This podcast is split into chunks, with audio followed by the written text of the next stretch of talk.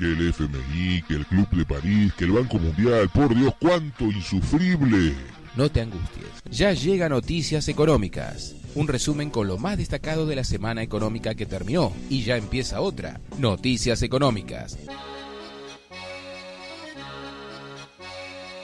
Hola, bienvenidos al podcast número 64 de Noticias Económicas, un programa que tiene como objetivo traer al llano un tema tan espinoso como la economía. Para estar más comunicados, tenés la fanpage de Noticias Económicas o podés encontrarnos en las plataformas ibox.com, anchor.fm en Spotify como Noticias Económicas. O también en el blog podcast-medio, noticias-medio, económicas.blogspot.com o noticias-medio portuarias.blogspot.com. Mi nombre es Gustavo Rubén Santucci, soy periodista y locutor y en estos 20 minutos vamos a repasar las noticias más importantes de la semana que se terminó sobre el acontecer económico, nacional, regional y global. Mercado interno. La Cámara de Diputados dio media sanción al proyecto de ley de acreditación inmediata que genera que los pagos con tarjeta de débitos en los comercios estén disponibles al momento. Actualmente los bancos y las tarjetas de crédito cobran en el acto la operación, pero la acreditación para los comerciantes demora entre 48 y 72 horas. Según la encuesta de la Cámara Argentina de Comercio y Servicios, que se realizó durante los primeros días de noviembre, el 53.6% de las empresas se encuentra operando con normalidad el 39,2% opera parcialmente y el 7,2% aún no puede operar. Las ventas, en comparación con la situación prepandemia, para el 67% de las empresas sufrió retrocesos y el 26,8% registró incrementos en las ventas. El Centro de Estudios de la Unión Industrial Argentina informó que durante octubre las caídas en la producción mayores al 25% se registraron en un 40% de las empresas encuestadas y solamente un 3% continuó con su producción paralizada. Las empresas registraron atrasos en los pagos de impuestos, compromisos financieros, pagos a proveedores y tarifas de servicios. Un 5% de las empresas no pudo pagar los salarios en octubre. El 54% aumentó su demanda de crédito. El 82% de las empresas aseguró tener dificultades en la entrega de materias primas e insumos importados. Y el 64% declara tener dificultades para acceder al dólar a través del mercado único libre de cambios del Banco Central. La Cámara Argentina del Acero informó que la producción de laminados en octubre fue de 392.500 toneladas, un crecimiento del 21,4% respecto de septiembre y 1,7% menos en relación al mismo mes del año pasado. La producción de acero crudo fue de 382.200 toneladas, 6,9% mayor respecto a septiembre y 0,1% superior al mes de octubre del 2019. La Administración Federal de Ingresos Públicos anunció la implementación de beneficios para los contribuyentes cumplidores en la moratoria 2020. Contemplan la exención para monotributistas, la deducción especial del impuesto a las ganancias para los autónomos y un mecanismo de amortización acelerada de inversiones para micro y pequeñas empresas. Empleo, salario. Un informe de la Cámara Argentina de Comercio y Servicios refleja que durante agosto se produjo una caída interanual del 3,4% en la cantidad de asalariados registrados del sector comercio y servicios, 138.395 trabajadores menos. En cambio, en la rama de servicios sociales y de salud crecieron en la cantidad de personal en 1.693 puestos más con respecto a agosto 2019. El Gobierno Nacional impulsa que las jubilaciones y pensiones vuelvan a ajustarse por salarios y recaudación. El nuevo esquema estaría vigente a partir del 2021. En el Congreso, la Comisión Bicameral Mixta de Movilidad Previsional dio dictamen a la nueva fórmula jubilatoria en la Cámara de Diputados de la Nación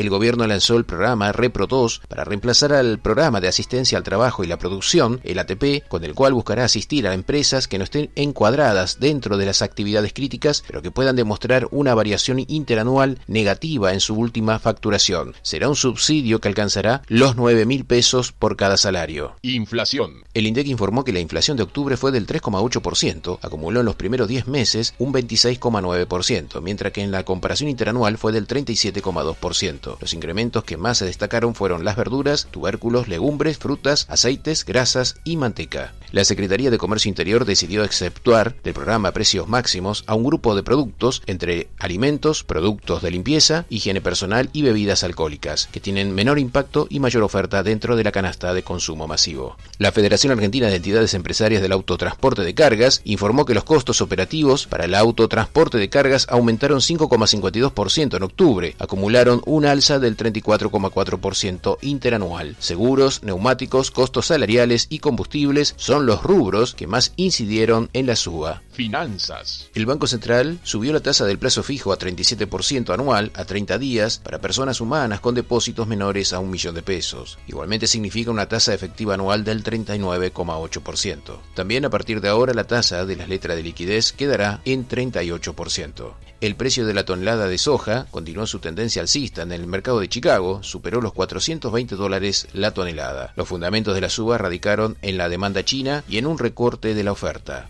Según el Banco Central, en el segundo trimestre se abrieron 4,8 millones de cuentas bancarias de depósito en pesos. Implicó un pasaje de 47 millones a 52,3 millones de cuentas, un incremento del 10%. La Bolsa de Buenos Aires finalizó este viernes con un incremento del 0,7% que lo llevó hasta los 49.895 unidades. Registró un crecimiento del 2,9% durante la semana, medido en pesos. El riesgo país se ubicó en 1.331 puntos básicos. El dólar minorista cerró a 85 pesos con 27 centavos, el contado con liquidación 146 pesos con 55 centavos, el dólar bolsa a 141 pesos con 23 centavos, el dólar turista en 140 pesos con 70 centavos, el dólar blue cerró el último viernes en un promedio de 172 pesos, el dólar futuro para diciembre cerró a 85 pesos con 29 centavos y para agosto 2021 129 pesos con 52 centavos. Deuda externa. El gobierno de la provincia de Buenos Aires anunció una prórroga hasta el 4 de diciembre del plazo de vencimiento del canje de deuda bajo legislación extranjera por 7.148 millones de dólares. La propuesta original incluye un periodo de gracia de tres años, una quita de intereses del 55% y del 7% del capital y una extensión de los plazos de vencimientos. El gobierno nacional enviará al Congreso un proyecto para declarar la sostenibilidad de la deuda pública. No habrá emisión de deuda en dólares sin respaldo parlamentario. También se enviará el futuro acuerdo con el Fondo Monetario Internacional. El Ministerio de Economía convirtió 43 mil millones de pesos en 750 millones de dólares a través de dos bonos que se emitieron bajo ley argentina en el último canje de deuda, el Bonar 2030 y el 2035. Los fondos extranjeros Pinco y Templeton pasaron la mayoría de sus tenencias en pesos a estos bonos. El objetivo del gobierno es quitar presión sobre el contado con liquidación. El gobierno nacional buscará, en las con el Fondo Monetario Internacional, un programa de facilidades extendidas para renegociar su deuda de 44 mil millones de dólares, que consiste en un periodo de repago del capital en cuotas entre el año 4 y medio y el año 10. Argentina deberá comprometerse a llevar a cabo una serie de reformas estructurales para garantizar la capacidad de repago. El Banco Central informó que la deuda externa privada alcanzó en el tercer trimestre de 2019 86.127 millones de dólares. Desde comienzo del 2020, el sector privado canceló deuda externa de forma neta por 3.442 millones de dólares. Al 30 de junio de este año, la deuda externa del sector privado se ubicó en 81.401 millones de dólares. El Ministerio de Economía consiguió 70.557 millones de pesos a través de la colocación de cinco bonos, dos letras atadas a la tasa de pases pasivos a siete días y también a los bonos que ajustan por inflación. La Secretaría de Finanzas buscaba en el mercado 75.000 millones de pesos. Vamos con buena música y volvemos con más noticias económicas.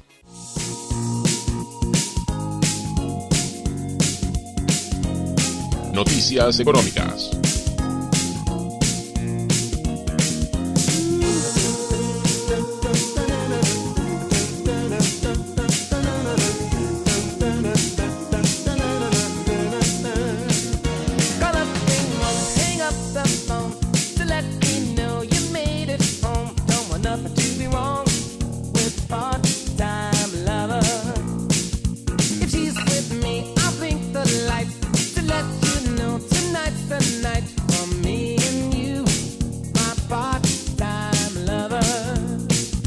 Noticias Económicas.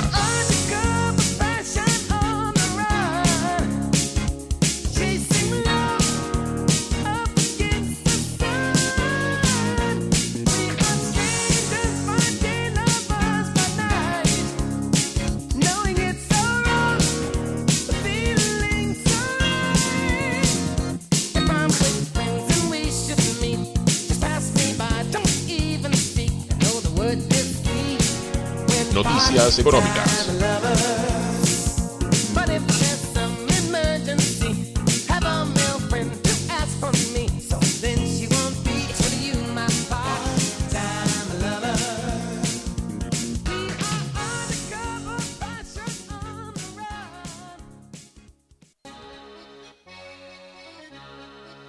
Continuamos en Noticias Económicas y antes de terminar, vamos con las temáticas del dinero electrónico, las noticias internacionales y del comercio exterior. Pero antes, saludos para FM La Ciudadana, 103.3, Radio Bicentenario Digital de General Rodríguez, provincia de Buenos Aires, para Ernesto Vidarte, Radio City San Miguel, FM San Jorge de Curuzú, Cuatiá, 106.7, Radio 1 Santa Elena, 97.1 de Entre Ríos, Radio Torsalito de la provincia de Salta, Sol Naciente 94.3 de La Pachito, provincia de Chaco, José Martínez de Radio Energy 90.9 y FM Libre Progreso. Dinero electrónico. La cotización de Bitcoin cerró este último viernes en 16.737 dólares, 9% más que la semana anterior. Tim Fitzpatrick, gerente de Citibank, se refiere a Bitcoin como el oro del siglo XXI. Consideró muy importante la capacidad de transferir valor fácilmente alrededor del mundo. Tras un análisis técnico, establece un probable récord para el Bitcoin en 2021. Para diciembre del próximo año, el precio estaría sobrepasando los 318 mil dólares. El Deutsche Bank ve un futuro no muy lejano en el que las monedas digitales de los bancos centrales sustituyan al dinero en efectivo. Se asegura que el contexto de pandemia que vive el mundo y los riesgos del dinero en efectivo asociado con la transmisión de virus ha acelerado la revolución del dinero digital en el mundo internacional. El Tesoro de los Estados Unidos informó que el déficit presupuestario se disparó el doble en octubre hasta los 284.100 millones de dólares, debido a la caída de los ingresos y el incremento del gasto para amortiguar el golpe económico provocado por la crisis del COVID-19. El año fiscal 2020, que concluyó hace un mes, registró un déficit de 3.1 billones de dólares, muy por encima de los 984 mil millones de dólares del 2019, debido al enorme plan de estímulos lanzado por el gobierno norteamericano. El gobierno de Trump dio a conocer una orden ejecutiva que prohíbe las inversiones estadounidenses en empresas chinas que Washington dice que son propiedad o están controladas por el ejército de China. El Departamento de Trabajo de Estados Unidos informó que los precios al consumidor se mantuvieron sin cambios durante octubre, cuando en septiembre había aumentado solamente un 0,2%. En los últimos 12 meses, hasta octubre, el IPC norteamericano subió un 1,2%. Tras positivos reportes empresariales, el Standard Poor's 500 de Wall Street cerró el viernes 1,4% hasta los 3.585 unidades. El mismo incremento tuvo Dow Jones, que finalizó en 29.479 unidades. El Nasdaq ganó un 1% a 11.829 unidades. Los datos positivos del estudio de la vacuna contra el COVID-19 de Pfizer habían provocado un repunte en Wall Street. La economía danesa ha salido de la recesión al registrar un crecimiento del PBI del 4,9% en el tercer trimestre respecto al anterior debido a la reapertura y al levantamiento parcial de las restricciones por la pandemia. Los países de la Unión Europea y el Parlamento Europeo llegaron a un acuerdo sobre el marco financiero plurianual para 2021-2027, paso imprescindible para poner en marcha el megaplan de recuperación económica tras la pandemia del COVID-19. El Reino Unido salió de su recesión técnica después de que el PBI creciera 15,5% en el tercer trimestre. La cifra refleja la recuperación de la actividad económica entre julio y septiembre, cuando el gobierno suavizó las medidas de confinamiento. El desempleo en Uruguay llegó a 11% en septiembre, una suba de apenas dos décimas respecto a agosto, pero el nivel más alto desde el 2006, informó el Instituto Nacional de Estadística. La tasa de desempleo fue menor en Montevideo, 9,4%, que en el resto del país, un 12,1%. La moneda venezolana, el bolívar, se devaluó 20,24% frente al dólar en una semana en la que el precio de la divisa norteamericana en el país caribeño se disparó hasta los 690 mil bolívares. Según el Banco Central de Brasil, la actividad económica del país creció 9,47% en el tercer trimestre con respecto al segundo. El Banco Central de Malasia anunció que el Producto Bruto Interno del país cayó 2,7% en el tercer trimestre con respecto al mismo periodo del 2019 y ha entrado en recesión al acumular seis meses seguidos de registros negativos. 15 naciones de Asia y del Pacífico, incluida China, pretenden lograr un acuerdo de libre comercio más grande del mundo. La Asociación Económica Integral Regional tiene como objetivo reducir los aranceles, fortalecer las cadenas de suministro con reglas de origen comunes y codificar nuevas reglas de comercio electrónico. Abarcaría 2.200 millones de personas con un PBI combinado de aproximadamente 26 billones de dólares. Noticias portuarias en Noticias Económicas. Regional. Global. La terminal de Contecar, en el puerto de Cartagena, en Colombia, recibió el arribo del buque IM Warrentin con capacidad para 14.220 teus, tiene 366 metros de eslora y 51.2 metros de manga. En 2020 ha sido el año en que han arribado los buques más grandes a Colombia, como el Hyundai Respect y el Hyundai Hop, ambos con 366 metros de eslora. El operador de terminales DP World transformará a República Dominicana en un centro logístico. Ha inaugurado la ampliación del muelle principal de la terminal portuaria en Puerto Caucedo, que duplicará la capacidad portuaria de 1.2 millones de teus a 2.5 millones de teus por año y ha invertido 114 millones de dólares. El puerto de Long Beach, en la costa oeste de Estados Unidos, reportó que los volúmenes de contenedores de octubre aumentaron más del 17% en comparación con el mismo periodo del año pasado, alcanzando los 806.603 teus. Lo que va del año ha movido 6.500.000 teus durante los primeros 10 meses de 2020, un 2,3% más que el mismo periodo del 2019. El megabuque CMA CGM Jack 6 de 23.000 teus inició su reabastecimiento de 18.000 metros cúbicos de GNL en el puerto de Rotterdam. La ambición de la autoridad portuaria es de servir como un centro clave en la importación exportación y almacenamiento y abastecimiento de GNL. El costo de los fletes que conectan China y Uruguay sufrieron un meteórico aumento de 760% en apenas cuatro meses, pasó de 500 dólares a 4.300 dólares por contenedor de 40 pies, según un relevamiento realizado por Brokers and Trading. Puertos del Estado en España informó que no prorrogará las deducciones a la tasa a los buques, aunque bonificará tráficos por un valor de 27 millones de euros. La operadora filipina International Container Terminal Service se ha inscrito para conectar sus 31 terminales a la plataforma TradeLens, una plataforma blockchain desarrollada conjuntamente por IBM y Maersk que permitirá a la filipina ICSI tener acceso a información precisa sobre los movimientos de carga mucho antes de la llegada de los buques. La sociedad estiva y desestiva del puerto de Bilbao, Bilbao Estiva, ha asegurado que el puerto ha perdido un 67% de mercadería general y un 54% de contenedores durante la huelga de estibadores que cumplió un mes. La naviera Mediterranean Shipping Company ha seleccionado al proveedor de plataformas de comunicaciones de California 8x8 Inc. para acelerar su transformación digital global. También se supo que estaría ampliando su flota con una serie de compras de buques de segunda mano por cerca de 180 millones de dólares. Se trataría de cuatro buques de 8.200 a 8.500 teus de capacidad. Nacional. En Puerto Buenos Aires, entre enero y octubre, se duplicó la cantidad de vagones de carga operados con un incremento del 90,65%, que hace un total de 10.213 vagones. Delegados de los sindicatos portuarios de la Terminal 5 de Puerto Buenos Aires, acompañados por trabajadores de otras terminales metropolitanas, se movilizaron a la Quinta de Olivos para entregarle un petitorio al, presidente Alberto Fernández, donde le solicitan que se prorrogue la concesión de la Terminal 5 hasta el mes de mayo de 2022. El gobierno de la provincia de Buenos Aires designó formalmente a Jorge Álvaro como nuevo presidente del Consorcio de Gestión del Puerto de Quequén. Según el monitor portuario, durante el primer semestre de 2020 se movilizaron 3.643.000 toneladas de mercaderías. SPI Astilleros proyecta ampliar su capacidad productiva en Mar de Plata, una puesta en valor del sistema de movimiento y transferencia de buques, una ampliación de la capacidad de sus medios de elevación para mejorar el ingreso y egreso de embarcaciones, y el astillero podrá construir buques de hasta 50 metros de eslora. Desde la Secretaría de Pesca de la provincia de Chubut se informó que se suspenden la captura del langostino en aguas jurisdiccionales de la provincia debido a la disminución del tamaño de los ejemplares. El Ministerio de Agricultura, Ganadería y Pesca registró entre enero y octubre de 2020 la exportación de 424 toneladas de carne de cabras y chivitos, un aumento del 99% respecto al mismo periodo del año pasado. Noticias portuarias en Noticias Económicas. Por ahora nada más, volvemos la semana que viene con todo el acontecer económico, nacional, regional y por qué no, global. Nos vamos con buena música. Hasta la próxima.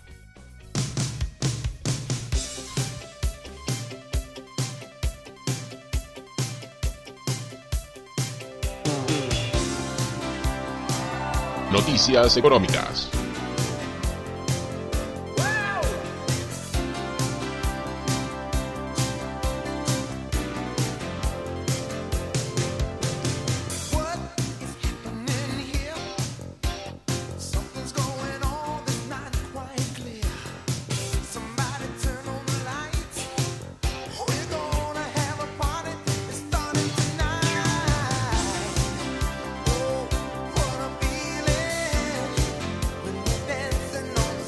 Noticias Económicas.